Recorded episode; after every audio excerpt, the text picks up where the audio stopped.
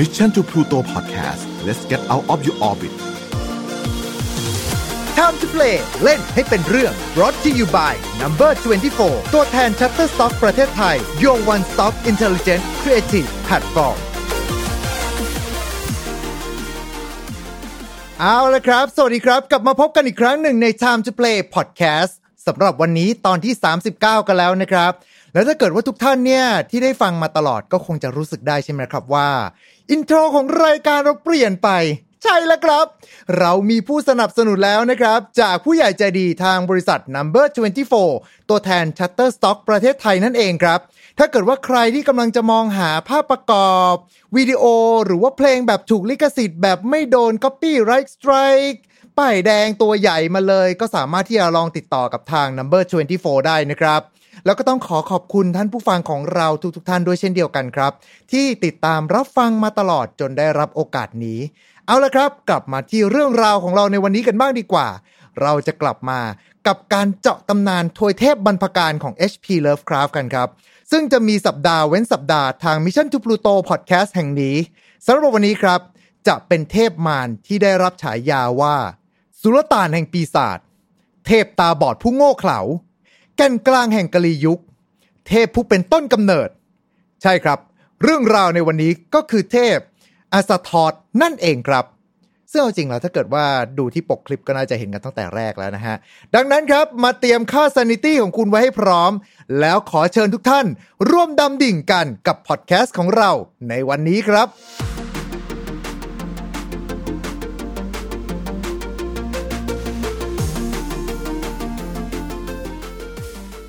เอาละครับ เช่นเดิมนะครับ เราก็ยังอยู่กับทางคุณซิดแอดมินกลุ่ม Lovecraftian Thailand แล้วก็เจ้าของเพจ เรื่องเล่าจากข้างใต้ผืนฟ้าที่ไร้แสงเช่นเดิมที่จะมาแนะนำแล้วก็พาพวกเรานะครับ ก้าวเข้าสู่เรื่องราวของอาซาทอสในวันนี้ สวัสดีครับ สวัสดีครับผมอ่าคุณซิดก่อนอื่นเลยคุณ เราได้ยินฉายาของอาซาทอสมาเยอะมาก แต่ Azathoth เนี่ย โผล่มาในเรื่องราวของ HP Lovecraft มีเรื่องไหนอะไรยังไงบ้างฮะ ก่อนอื่นต้องบอกว่า Azathoth เนี่ยเป็นเทพที่ไม่เคยปรากฏตัวในผลงานของ Lovecraft เลยฮะอ้าวเฮ้ยเดี๋ยวก่อนเดี๋ยวก่อนชดโตชดโตใจเย็นแป๊บหนึ่งนะ คืออยู่ในจักรวาลของ Lovecraftian แล้วก็ได้ยินว่าเป็นเทพที่พลานุภาพสูงสุด แต่ไม่เคยอยู่ในเรื่องราวของ Lovecraft ก็คือว่า Azathoth เนี่ยไม่เคยเป็นตัวละครน่ะที่มีบทบาทอยู่ในผลงานของ Lovecraft เลย อ้าว ผมนึกว่าแบบน่าจะมีสักเรื่องที่เคยพูดถึงแกอะไรอย่างนี้หรือเปล่า ไม่ใช่ใช่ไหมเรามาฟังต้นกำเนิดก่อนดีกว่าครับเพื่อไม่ให้สับสนว่ามันมีที่มายังไงไอ Azathoth ตัวเนี้ยครับก็คือเรื่องราวทั้งหมดเนี่ยมันเริ่มขึ้นเมื่อคุณ Lovecraft เนี่ยได้เขียนได้เขียนโน้ตย่อๆของเขาอะอืมเขียนไว้เป็นประโยคที่ว่า อัสทอส his name ก็คืออัสทอสนามที่น่าขนลุก เนี่ยคือเขาเขียนประโยคสั้นๆเนี่ยลงในตัวโน้ตของเขาครับ ในภายหลังเนี่ยไอ้นามอัสทอสเนี่ยก็ถูกเขากล่าวถึงในผลงานอย่าง The Dream Quest of Anokadas อืมเอ่อ The Whisperer in Darkness อืม The Dream in the Witch House อืม The Thing on the Doorstep แล้วก็โอ้ The Hunter of the Dark ก็คือนามเนี่ยมันไปปรากฏนามของอัสทอสตัวเนี้ยมันไปปรากฏถูกหรือถูกกล่าวถึง โดยตัวละครในเรื่องเนี่ย แต่มันก็ไม่มีบทบาทใดๆเลยกับเรื่อง แต่เพราะอะไรเดี๋ยวเรามาว่ากันอีกทีหนึงพูดง่ายๆ คือมาแค่ชื่ออย่างเดียว ไม่เคยบอกด้วยซ้ำว่าหน้าตายยังไง ไม่ได้บอกด้วยซ้ำว่าทำอะไรได้ บอกแค่บอกว่า เนี่ย ตัวเนี้ยเป็นชื่อของเทพที่น่ารังเกียจและน่าสะพรึงกลัวมาก จบแค่นั้นไม่มีอะไรอย่างอื่นเลย อย่างเนี้ยเหรอคุณโอ้มันก็จะว่ายังไงดีมันก็เหมือนเทพตัวอื่นอย่าง Lovecraft มานะ คือมันได้ถูกกล่าวถึงอะแล้วก็ได้ถูก เอ่ยรายละเอียดเนี่ยกระจายกระจายตามผลงานของเขา คือมันอาจจะไม่มีบทบาทจริง แต่คือคุณ Lovecraft เนี่ยก็แอบใส่รายละเอียดเล็กๆน้อยๆเนี่ยเกี่ยวกับไอ้เทพตัวเนี้ยอืมไว้ในผลงานของเขา คือเราก็ต้องเอามาปะติดปะต่อกันเองอะว่าไอ้ตัวเนี้ยสรุปแล้วมันคืออะไรกันแน่ครับซึ่งเรากำลังจะเล่าต่อไปว่ามันคืออะไรครับ ก่อนอื่นเรามาฟังข้อสันนิษฐานกันดีกว่าว่าไอ้นาม Azathoth เนี่ยที่มันเหมือนแบบว่าจะฟังคุ้นๆหูเนี่ยอืมมันมีที่มายังไง ครับ ซึ่งจริงๆเราก็คงบอกบอกไม่ได้นะ ต้องบอกว่ามันเป็นข้อสันนิษฐานของผู้เชี่ยวชาญอีกทีหนึ่งอืม ก็คือคุณ Robert M. Price เป็นนักเขียนชาวอเมริกันคนท่านหนึ่งเนี่ยก็ได้เสนอว่าอาจเป็นไปได้ว่าไอ้นาม Azathoth เนี่ยอาจจะมีที่มาจากนามในไบเบิลก็คือ Anathoth กับ Azazel อืมก็คือเอานามของสองนามเนี่ยมันรวมกันก็กลายเป็นชื่อ Azathoth หรือว่าก็มันก็มีข้อสันนิษฐานหนึ่งของเขาเหมือนกัน ก็คือว่าของคุณไพเนี่ยก็สันนิษฐานว่าบางทีมันอาจจะมาจากตำนานของเทพ Thoth ก็คือเป็นเทพ Thoth อียิปต์โบราณนะที่เป็นหัวนกอะฮะนั่นแหละครับ ก็คือว่าอาจเป็นไปได้ว่าเอ่อคุณ Lovecraft เนี่ยจะได้รับอิทธิพลจากไอเนี่ยนามเหล่าเนี้ยแล้วก็เอามาสร้างชื่อ Azathoth ขึ้นมา พูดง่ายๆก็คือหยิบพวกเทพอียิปต์มาหยิบเทพ ไม่ใช่เทพสิ ต้องเรียกว่าเป็นปีศาจจากไบเบิลมา แล้วก็มาขยำรวมกันแล้วก็จะได้มาเป็นชื่ออัสทอสนามที่น่าสะพรึงกลัวนั้น อืมซึ่งมันก็น่ากลัวจริงๆนะไอเทียบตัวเนี้ยถ้าว่ากันตรงๆครับ มาถึงตรงนี้แล้วเพคุณราะในคุณคุณคุณบอกมาเลยดีกว่า แล้ว สรุปแล้วที่โผล่มาในเนื้อเรื่องของ HP Lovecraft เนี่ย คือนอกจากชื่อแล้วคือเคยโผล่มาแล้วก็ทำอะไรเป็นอีเวนต์พิเศษบ้างไหมต้องบอกว่ามันมีเหตุผลหนึ่งนะที่ Azathoth เนี่ยไม่เคยมีบทบาทในผลงานของ Lovecraft เลยครับหรือว่าในผลงานของนักเขียนท่านอื่นเนี่ยก็แทบจะไม่มีเลยอืมเพราะไอ Azathoth เนี่ยมันเป็นเทพที่หลับอยู่อะโอเค ก็คือเป็นเทพที่ที่ไม่ทำอะไรนอกจากกำลังนอนอยู่ แล้วมันน่ากลัวยังไงกับเทพที่นอนแล้วก็ดูเหมือนกับว่าจะไม่เป็นพิษเป็นภัยอะไรกับเรา เพราะถ้าเกิดอ้างอิงตามตำนานของ Cthulhu Mythos เนี่ยครับไอเทพ Azathoth ตนเนี่ยก็คือเป็นเทพที่ได้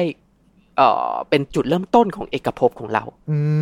มก็คือว่าเมื่อมันเนี่ยได้หลับแล้วก็ฝันครับ คือความฝันของเทพ Azathoth ตนเนี่ยเป็นสิ่งที่ทำให้เกิดเอกภพของเราขึ้นมาอืมซึ่งไอเอกภพที่มีอายุยาวนานของเราเนี่ย ทั้งหลายเนี่ยที่เราจำได้เนี่ย เป็นสิ่งที่เกิด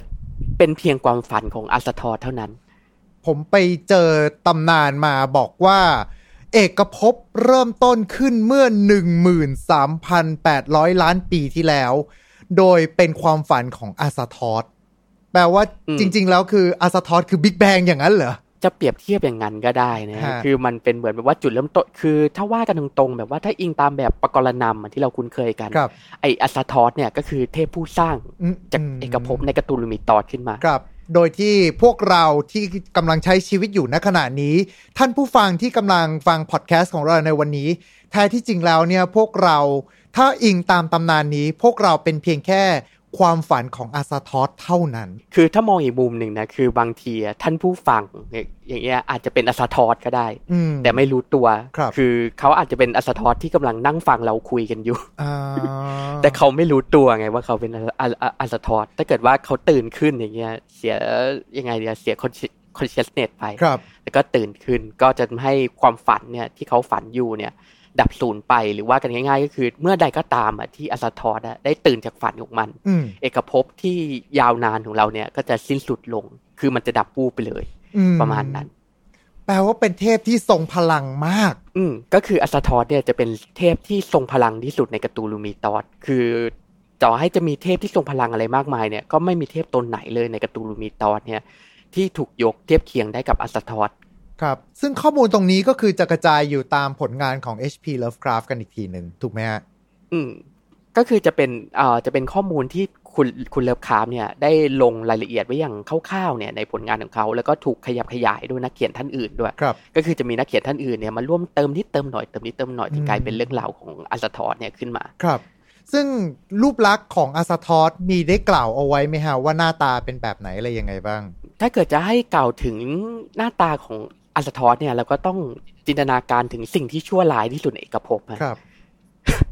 คือแบบว่าเราจินตนาการว่าไอ้สิ่งที่แบบว่าควรจะชั่วร้ายบ้าคลั่งอะไรและเปรียบเนี่ยมันเป็นยังไง อืมร่างอัสทอสเนี่ยก็จะเป็นสิ่งที่แบบว่าชั่วร้ายที่สุดอะอืมแล้วมาบิดบิดเบี้ยวม้วนพัวพันกันเนี่ย กลายเป็นก้อนใหญ่ๆขนาดคล้ายๆแบ็คโฮอะคือแบบว่าเป็นสิ่งที่เทียบไม่ได้เลย อืมคือมันเป็นความชั่วร้ายที่ไม่มีสิ่งสิ่งชั่วร้ายอื่นใดในเอกภพเนี่ยเทียบเคียงกับมันได้เลยอะ มันเป็นสิ่งที่เลวร้ายขนาดนั้น คือเรามองเห็นแค่เศษเสี้ยวของมันอย่างเงี้ย ผ่านกล้องจุลทรรศน์หรืออะไรก็ตามแต่เราก็จะบ้าคลั่งไปครับ ก็แต่ต้องบอกว่า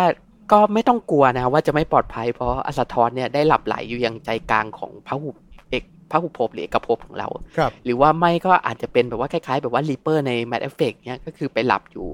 นอกทางช้างเผือกในสถานที่อันห่างไกลไม่มีอะไรเลยอย่างเงี้ยครับผม ครับผมก็คือเป็นเทพที่ทรงพลังที่สุด ทุกสรรพสิ่งเกิดขึ้นได้ เพราะว่าเทพตนนี้กำลังฝันอยู่ แต่ในทางกลับกันเทพตนนี้ก็ไม่เคยทำอะไรเลยกับพวกเราด้วยซ้ำถูกไหมฮะครับผมเพราะเมื่อใดก็ตามอะที่มันขยับแม้แต่จะขยับหรืออะไรก็ตามแต่เนี่ยก็จะส่งผลต่อเอกภพของเราด้วย ไม่ทางใดก็ทางหนึ่งครับสำหรับคนที่อาจจะฟังแล้วรู้สึกว่าทำไมเขาไม่เขียนอะไรให้ชัด ๆ ไปเลยละพี่ว่าหน้าตาเป็นแบบไหน คือเสน่ห์อย่างหนึ่งของ H.P. Lovecraft รวมไปถึงพวกงานวรรณกรรมเก่าๆ พวกงานสายสยองขวัญนนะครับ คือเขาจะเขียนอธิบายทุกอย่างเนี่ย มาในรูปแบบของนามธรรมแล้วทำให้ผู้อ่านเนี่ย ค่อยๆสร้างภาพของสัตว์ประหลาดนั้น หรือว่าเทพปีศาจตนนั้นเนี่ย ในหัวของเขาเอง ดังนั้นเนี่ยครับ มันก็เลยกลายเป็นว่าการที่เขาไม่ได้ใส่รายละเอียดไว้ตรงๆมันยิ่งทำให้ ความสยองเนี่ย มันเกิดขึ้นภายในหัวของเรา แล้วมันก็จะไม่ใช่เป็นความสยองที่มีแต่ภาพ แต่ว่ามันกลายเป็นว่าตัวเราเองเนี่ยแหละ ที่จะจินตนาการความสยองนั้นออกมา แล้วสิ่งใด ๆก็ตามครับ มันจะไม่มีทางที่จะสยองหรือว่าจะดีไปกว่าสิ่งที่อยู่ในหัวของเราอีกแล้วนั่นเองนะครับ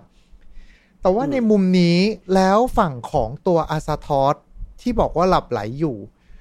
มีผมจำได้ว่าเหมือนเคยคุยกับทางคุณซิดเอาไว้คือ เหมือนเขาก็จะมีผังพวกผังตระกูลใช่ไหมฮะว่าเอ่อเทพตนนี้เป็นลูกของตัวนี้เป็นหลานตนนั้นอะไรอย่างเงี้ยครับล่าสะท้อนนี่คือมีผังตระกูลเขาไหมหรือว่าเขามีลูกหรืออะไรยังไงไหมเออใช่คือคุณเลิฟคราฟเนี่ยเขาได้เคยเขียนผังตระกูลไว้อะตระก็คือว่าผัเป็งนผังตระกูลแบบครับเขียนเล่นๆน่ะอืมคือแบบว่าเหมือนเป็น draft เล่นๆให้เพื่อนอ่านอย่างเงี้ยครับ ก็คือไอ้ผังตระกูลที่เราเคยพูดกันว่ามีกระตูลูอย่างเงี้ยเขาสืบเชื้อสายจากกระตูลูจากคัสเตอร์อะไรอย่างเงี้ยใช่ไหมอ่าก็คือว่าอาซาทอสเนี่ยจะอยู่บนส่วนยอดของผังตระกูลเลย คือเป็นจุดเริ่มต้นทั้งหมดเลย บนสุดหัวของผังตระกูลเนี่ยครับของก็เลยทำเออนี่ก็เป็นอีกเหตุผลหนึ่งที่ทำให้อาซาทอสเนี่ยมันจะยกว่าเป็นเทพที่ทรงพลังที่สุด เพราะไนอาลาโทเทปเนี่ยก็เป็นร่างแยกจากมัน คือก่อกำเนิดจากมันหรือเทพ อีกตัวอื่นๆเนี่ยที่เราจะพูดถึงกันทีหลังเนี่ยอย่างยอกโซทอสอย่างเงี้ยก็เป็นเทพที่ทรงพลังเหมือนกันก็เกิดขึ้นจากมันเนี่ยไออาซาทอสตัวเนี้ยแหละ อาจจะเป็นคือคำว่าบอกว่ากำเนิดจากอาซาทอสอาจจะไม่ใช่แบบว่าอาซาทอสไปไปมีอาซาทอสตัวเมียแล้วก็มาอุรุมชุ้มๆกัน แล้วก็เกิดออกมาเป็นลูกไม่ใช่แบบนั้น แต่ว่าคำว่ากำเนิดที่ว่าเนี่ยก็อาจจะเป็นไปได้ว่า คือเพราะว่าในเมื่อทั้งเอกภพ เกิดขึ้นจากความฝัน ดังนั้นเนี่ยเมื่อสิ่งใดอุบัติขึ้นอาจจะเป็นแบบสไตล์แบบโอปปาติกะก็คือไม่ได้กำเนิดขึ้นมาจากศูนย์เลย แต่ว่าทั้งหมดทั้งมวลนั้นเนี่ยก็คือกำเนิดขึ้นจากจินตนาการความฝันของอาซาทอสนั่นเอง อันนี้ผมเข้าใจถูกไหมอืม บางทีมันอาจจะถูกแบบว่าถูกเสกสร้างขึ้นมาอืมหรือว่าบางทีอาจจะกำเนิดขึ้นมาแบบว่าไงฝันถึงอย่างเงี้ย ครับ แล้วก็แบบว่าเออ เป็นเหมือนยังไงเดียความฝันที่อยู่ๆก็ผุดขึ้นมาทำให้ไอ้พวกนี้กำเนิดขึ้นมาไอ้ความบ้าคลั่งทั้งหลายเนี่ยก็กำเนิดขึ้นมาครับ ถ้าอย่างนี้เป็นไปได้ไหมว่าจริง ๆ แล้วพวกเราก็ถือว่าเป็นบุตรแห่งอาซาทอสด้วยเช่นเดียวกัน ก็ถ้ามองในมุมนั้นก็อาจจะเป็นไปได้นะอ่าฮะแต่ถ้าเลือกได้ผมก็ไม่อยากเป็นลูกของมันเท่าไหร่หรอกแล้วก็ตามตำนานของอาซาทอสเองเนี่ย เห็นว่านอกจากนี้ก็คือในเมื่ออาซาทอสหลับไหลอยู่ แล้วถ้าเกิดวันใดที่มันตื่นขึ้นมาเนี่ย เอกภพจะถึงความล่มสลายทันที แล้วก็ได้ยินต่อว่ามันก็เหมือนจะมีเทพอยู่กลุ่มหนึ่งด้วยหรือเปล่าที่พยายามที่จะขับกล่อมให้อาซาทอสหลับไหลอยู่ตลอดเวลา คือว่าอัสทอสเนี่ยณปัจจุบันที่มันหลับเนี่ย ก็มีเอ่ออีกเหตุผลหนึ่งก็เพราะจะมีเทพอะที่ทรงพลังอะอีกกลุ่มหนึ่งอะครับอยู่ร่วมตำหนักของมัน คือสถานที่ที่มันแบบว่าอาศัยอยู่เนี่ยอืมยังใจกลางของเอกภพหรืออะไรก็ตามแต่เนี่ย จะถูกเรียกว่าตำหนักของอาสทอสครับ ก็คือณตำหนักแห่งเนี้ยก็จะมีพวกเทพเนี่ยที่ทรงพลังเหมือนกันก็คือเป็นเทพที่มีพลังเหลือล้นเลยอืมมาล่วงล้อมร่ำทำเพลงเพื่อกล่อมให้มันหลับอืมโดยเมื่อใดโดยจะใช้แบบว่าเสียงคล้ายๆ แบบว่าปีแต่อะไรเงี้ยคือ ก็ไม่ใช่ปีแต่แบบมนุษย์หรอกก็เป็นปีที่ส่งเสียงแบบว่าเพี้ยนๆนะส่งเสียงที่ทำให้มนุษย์ได้ยินแล้วก็อาจจะบ้าคลั่งไปอย่างเงี้ยครับก็คือไอ้เทพพวกเนี้ยก็จะมาขับกล่อมอัสทอสให้หลับอยู่อืม ซึ่งฟังดูมันก็มีเหตุและผลอยู่เพราะเมื่อใดก็ตามที่อัสทอสตื่นขึ้นมา คือพวกมันก็เป็นแค่ฝันของอัสทอสใช่ไหมครับถ้าอัสทอสมันตื่นขึ้นมาไอเทพพวกนี้ก็มาลายหายไปเหมือนกันอะดังนั้นก็เลยเหมือนกับพยายามที่จะสร้างโปรโตคอลในการที่ทำให้ตัวตนของเราไม่หายไปด้วยการงั้นนอนต่อแล้วกันนะจ๊ะอาซาทอสอะฟังเพลงดีนะอืมแปะพี่แปะพี่แปะพี่แปะพี่แปะอะไรอย่างนี้ไป ต้องบอกว่าไอตำไอเรื่องแนวคิดเกี่ยวกับตำหนักเอ่อของอาซาทอสเนี่ยมันก็อาจจะมีจุดเริ่มต้นมาจากนักเขียนอีกท่านหนึ่งนะอ๋อครับก็คือก่อนหน้ายุคเลิฟคราฟเนี่ยจะมีนักเขียนแนวแฟนตาซีอีกท่านหนึ่งที่ชื่อว่าลอร์ดดันซนีอืมอืมลอร์ดดันซนีท่านเนี่ยก็จะเป็นนักเขียนแนวแฟนตาซี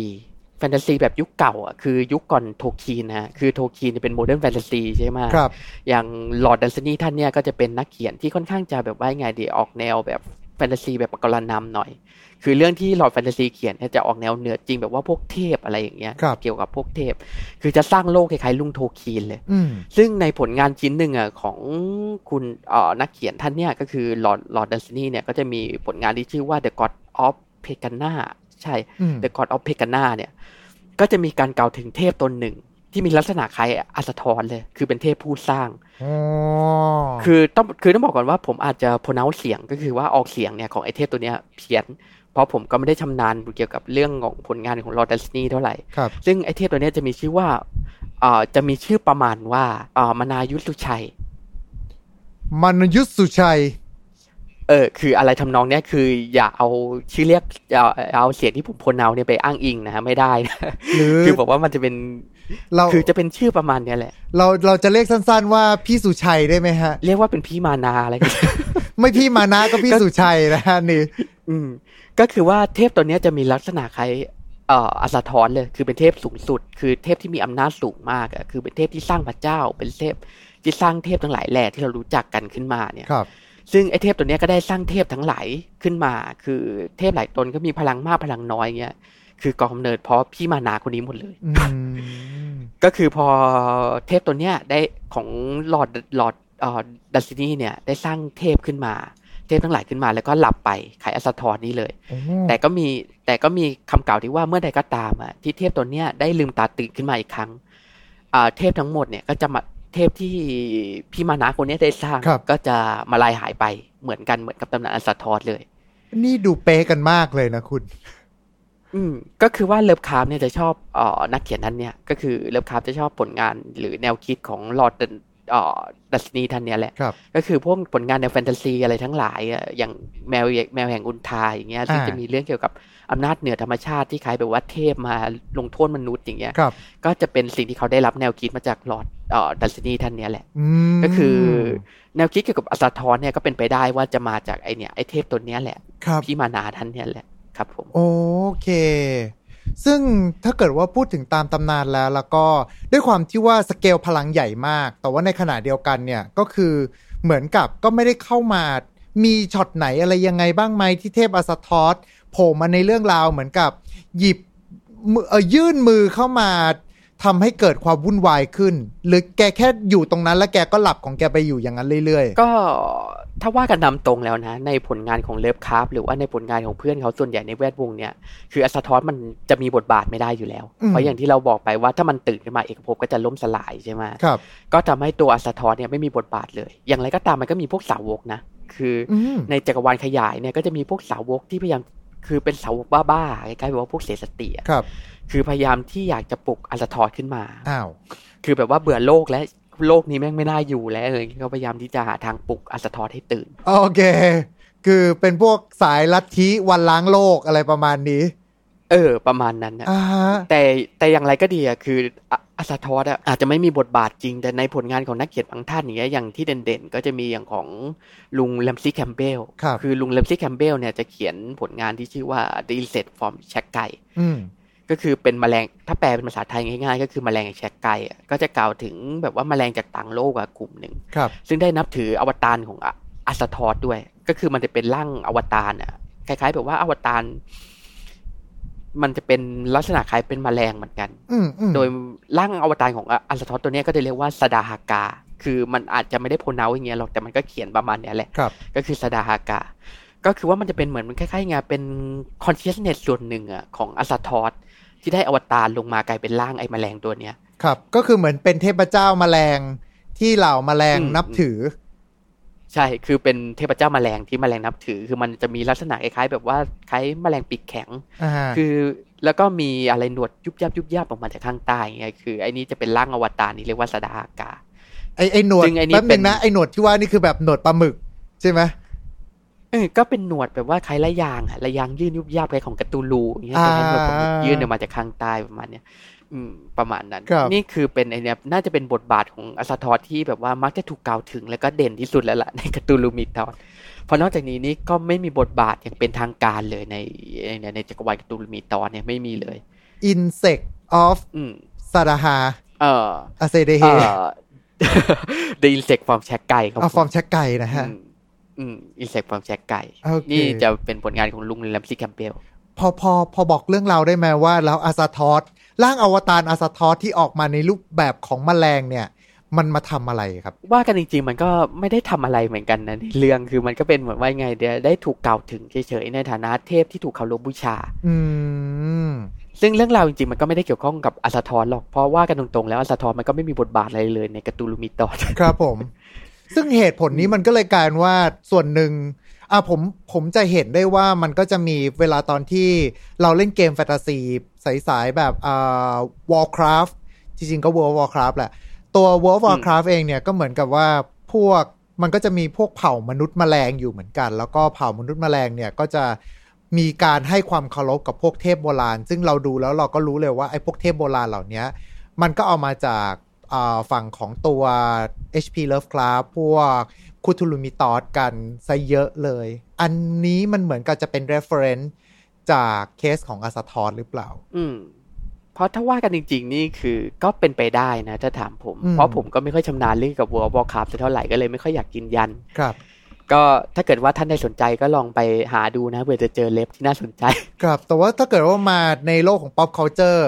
พวกการ์ตูนเกมส์อะไรต่างๆเนี้ยส่วนใหญ่เราก็มักจะไปเจออย่างคุทลูบ้างนี่เอ่อในอาราโลเทปผมจะชอบติดเรียกว่าเนียราโลเทปตลอดเลยอืมในอาราโลเทปบ้าง หรือว่าเป็นพวกเอ่อ โอกอสหรือว่าพวกเทพบรรพการตนอื่นบ้าง แต่ว่าในขณะเดียวกันเนี่ยอาซาทอสเราจะไม่ค่อยได้เห็นเท่าไหร่ แต่สำหรับคนที่ตามฝั่งของคุทูลูมิตอสหรือว่าผลงานของ HP Lovecraft เนี่ยก็คือเราจะต้องรู้จักกันอย่างแน่นอน แต่ในขณะเดียวกัน เราก็จะรู้จักแค่รู้จักเฉยๆ แต่ก็ไม่ค่อยเห็นบทบาทจริง ๆ จังๆนะฮะก็คือว่ามันเป็นเหมือนลัดบอสที่ถ้าโผล่มาทุกอย่างก็จบ คือจะว่าไงดีวะมันเหมือนแบบว่าคล้ายดุมเดคอกอะก็คือเป็นนานาฬิกาวันสิ้นโลกอะผมคือมันจะ ตัวอาซาทอสมันจะมีบทบาทอย่างนั้น ผมแค่แอบรู้สึกว่าเทพตนไหนโผล่ออกมาก็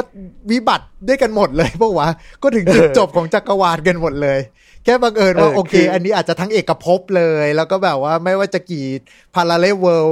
คือหายไปหมดอะไรประมาณเนี้ยครับ คืออย่างการ์ตูนรูนี่โผล่มาก็คือมนุษยชาติล่มสลายมาก็แค่แบบว่าในระดับอารยธรรมอย่างเงี้ยเออแต่อาซาทอสนี่คือแบบว่ามันโผล่มันโผล่ออกมาทีนี่ก็คือแบบตุ้มแบบดับศูนย์ทั้งเอกภพเลย คืออะไรก็ตามเรารู้จักเนี่ยครับหายวูบไปหมดเลยเออโดยเฉก็พาะโดยเฉพาะสิ่งที่อ่าถูกสร้างมาทั้งหมดจะกลายเป็นสิ่งที่ไม่ไม่เคยเกิดขึ้นขึ้นมาซะอย่างนั้นนะคือต้องบอกว่าไอ้สเกลพลังของมันเนี่ยเป็นเหตุผลหนึ่งนะที่จะไม่อาซาทอสอะ ไม่ค่อยจะมีคนบ้าหยิบยกมาใช้สักเท่าไหร่ครับอืมคือ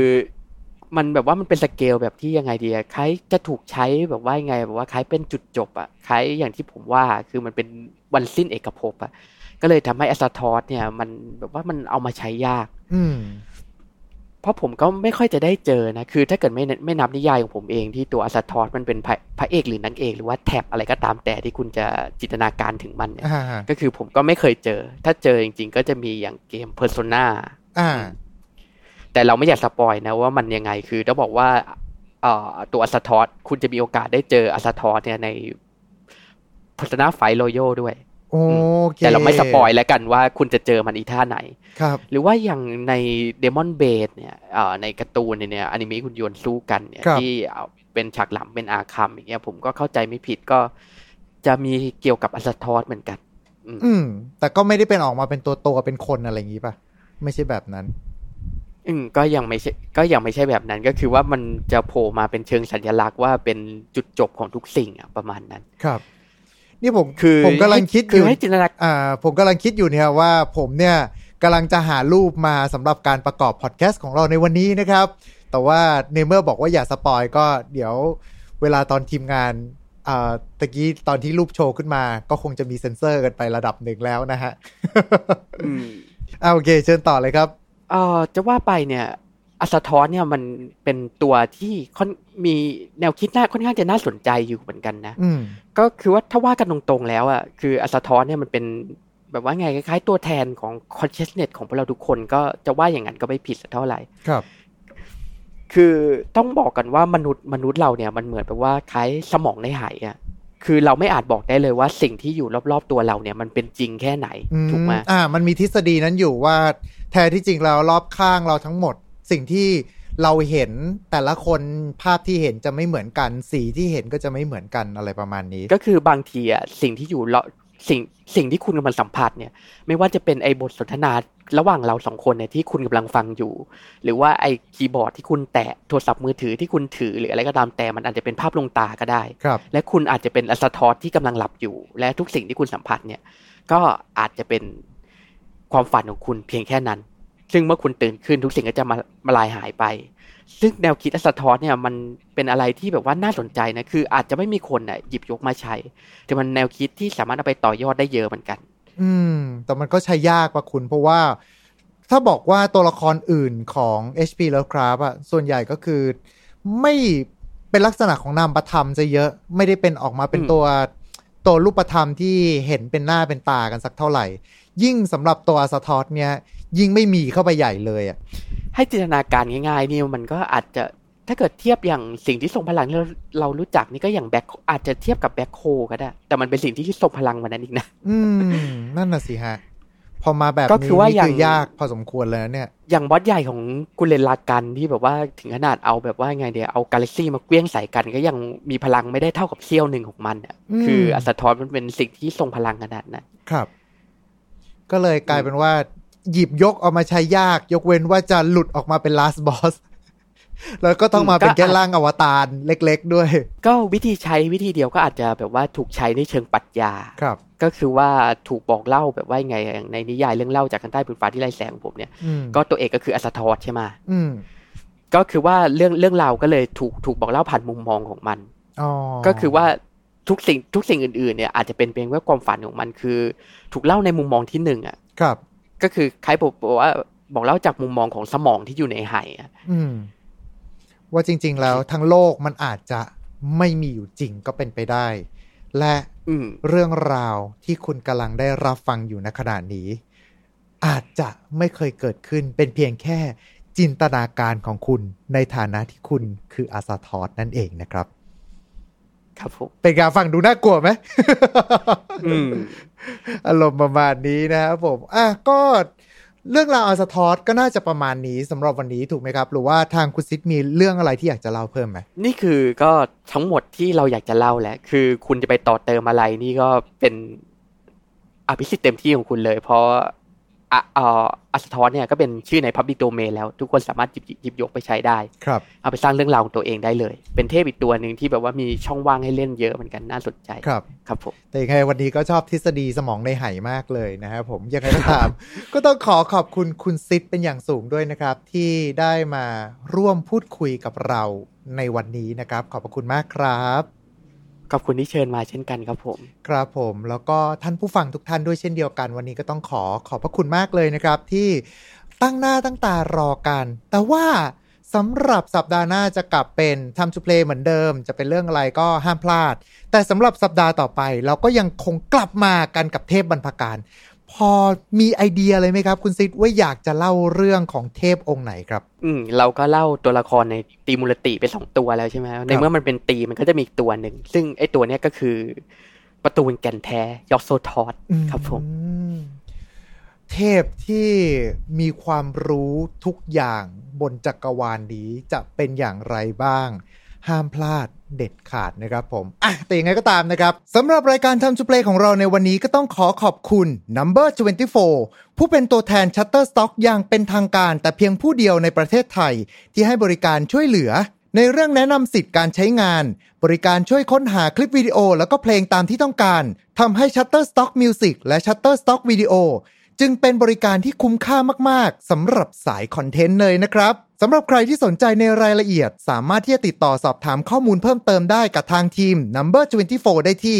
www.number24.co.th หรือว่า Line at number 24ครับ และยังไงก็ตามก็ต้องขอขอบคุณท่านผู้ฟังผู้น่ารักของเราอีกเช่นเดิมนะครับ ถ้าเกิดชอบก็อาจจะขอความรบกวนในการฝากกดไลค์ กดแชร์ กด Subscribe กด Follow ตามทุกช่องทางที่ท่านรับฟังอยู่นะครับ หรือว่าจะมาคอมเมนต์กันก็ได้ครับ สัญญาว่าจะกลับไปอ่านทุกคอมเมนต์เลยละครับสำหรับสัปดาห์หน้าจะเป็นเรื่องอะไรนั้น ห้ามพลาดเด็ดขาดครับ